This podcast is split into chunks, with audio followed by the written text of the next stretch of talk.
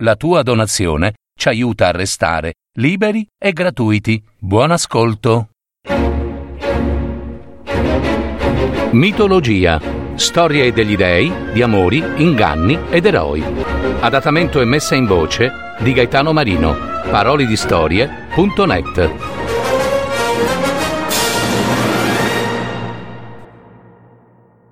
Gea, una madre sconsolata.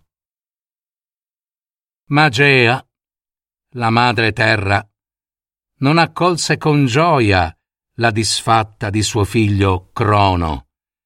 Ella se ne stava seduta, sconsolata nel pianto, con i gomiti sui ginocchi e le mani che avvolgevano la testa, assorta nella disfatta di suo figlio.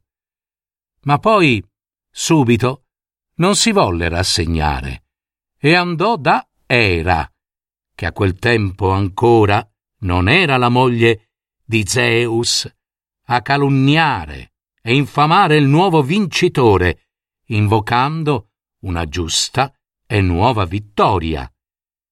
Era si recò giù nel Tartaro, dove Crono stava prigioniero, e chiese proprio a Crono che cosa fare Crono rispose che oramai Zeus era assai forte dopo l'alleanza con quei maledetti ciclopi ed ecatoncheri.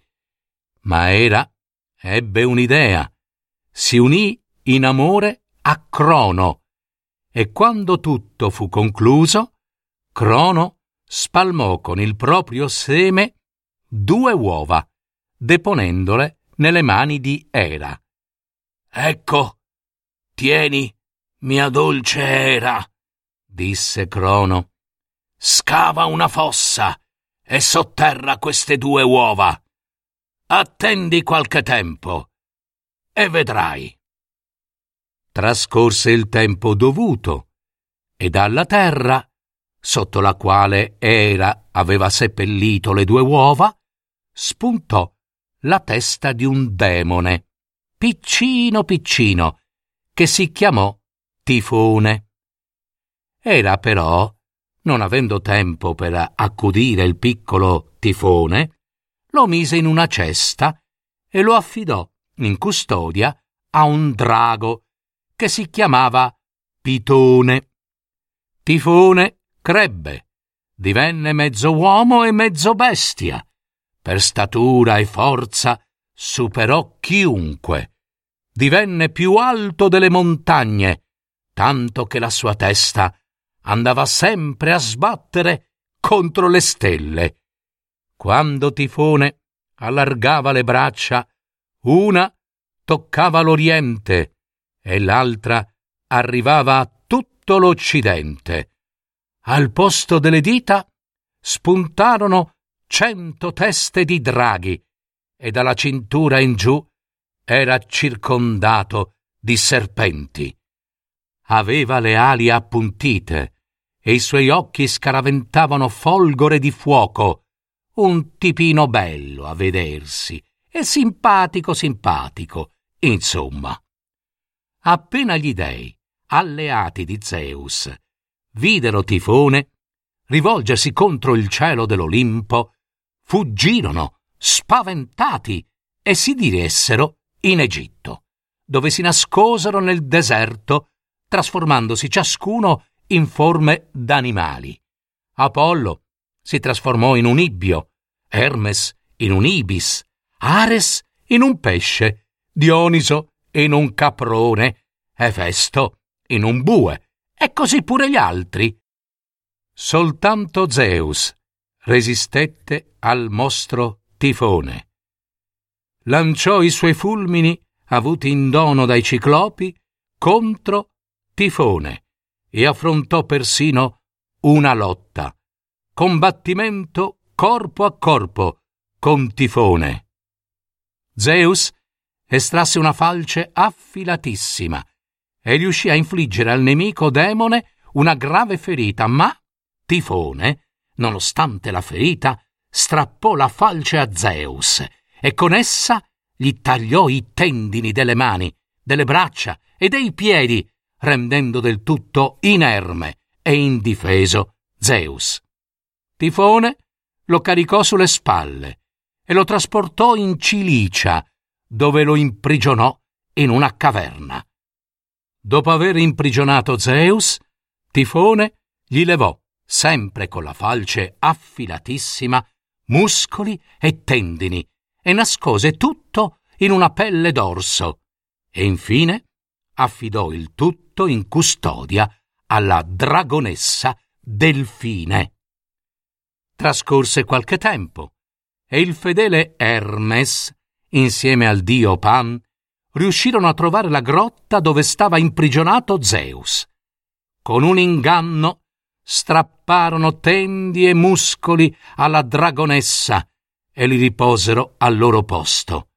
Subito Zeus recuperò forza e agilità, risalì il cielo sopra un carro di cavalli alati e da lassù tempestò di fulmini il mostro tifone. Il mostro, che non sospettava quell'attacco, fuggì e non si seppe dove fosse diretto. Ma le Moire, le Moire, le divinità della vita e della morte, che giocano, giocano con il filo del destino, scovarono il demone e attraverso un inganno indussero Tifone ad assaggiare il frutto della forza invincibile che cresceva in un monte sconosciuto. Zeus fu informato del tranello e riuscì a scovare Tifone. L'inseguimento ricominciò. Tifone lanciava montagne intere contro Zeus, ma contro i fulmini di Zeus le montagne si sbriciolavano.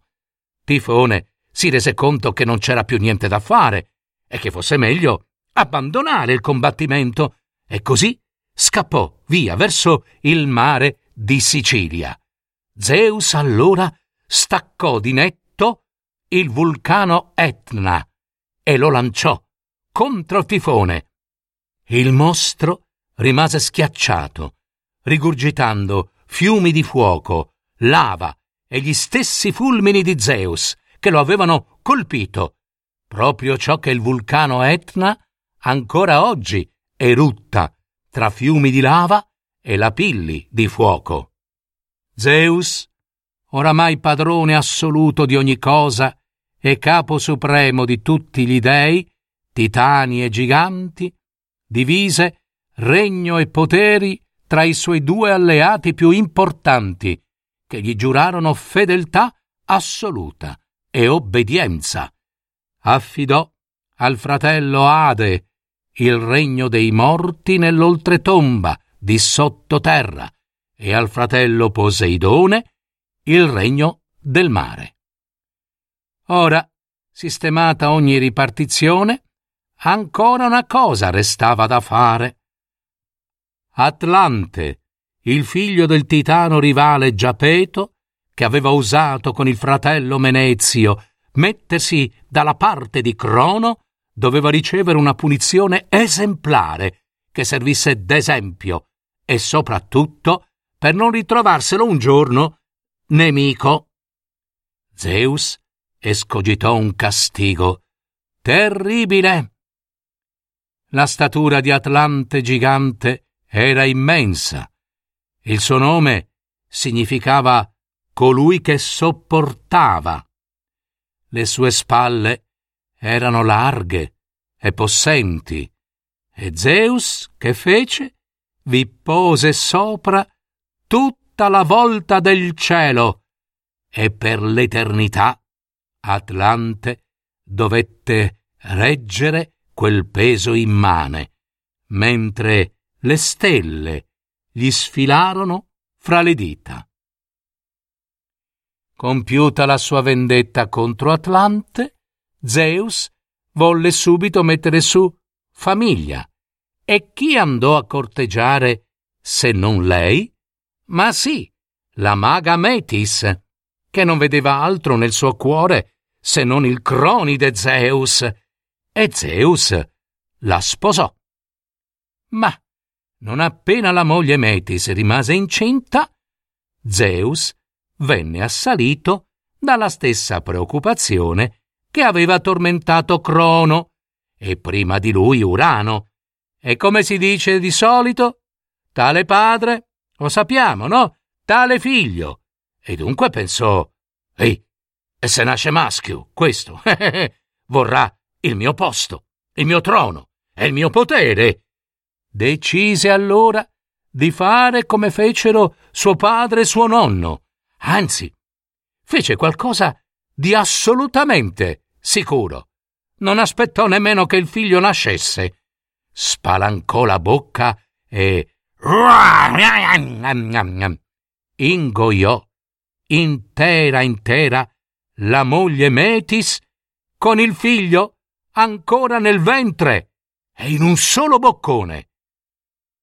Ma Zeus eh, non aveva fatto i conti con il caratterino del figlio, anzi della figlia, che crebbe nel corpo di suo padre fino a diventare adulta.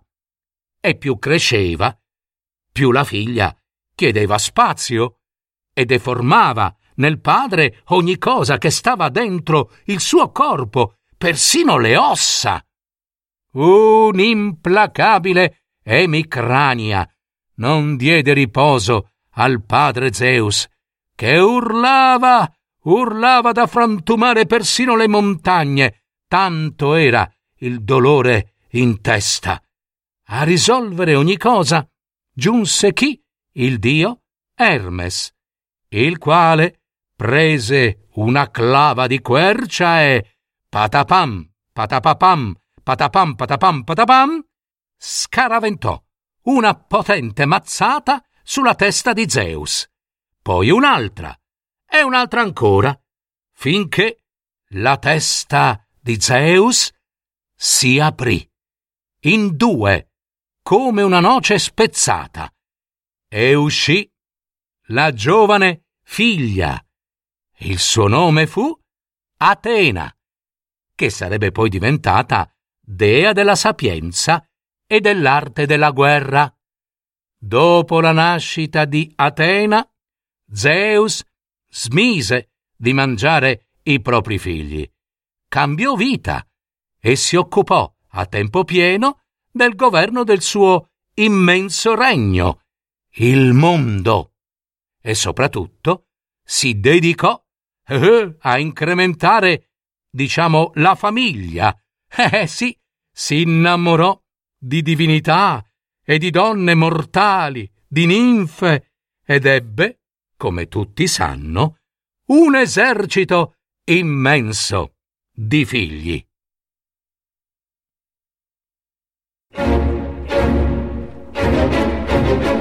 Avete ascoltato Mitologia, storie degli dei, di amori, inganni ed eroi. Adattamento e messa in voce di Gaetano Marino. Parolidistorie.net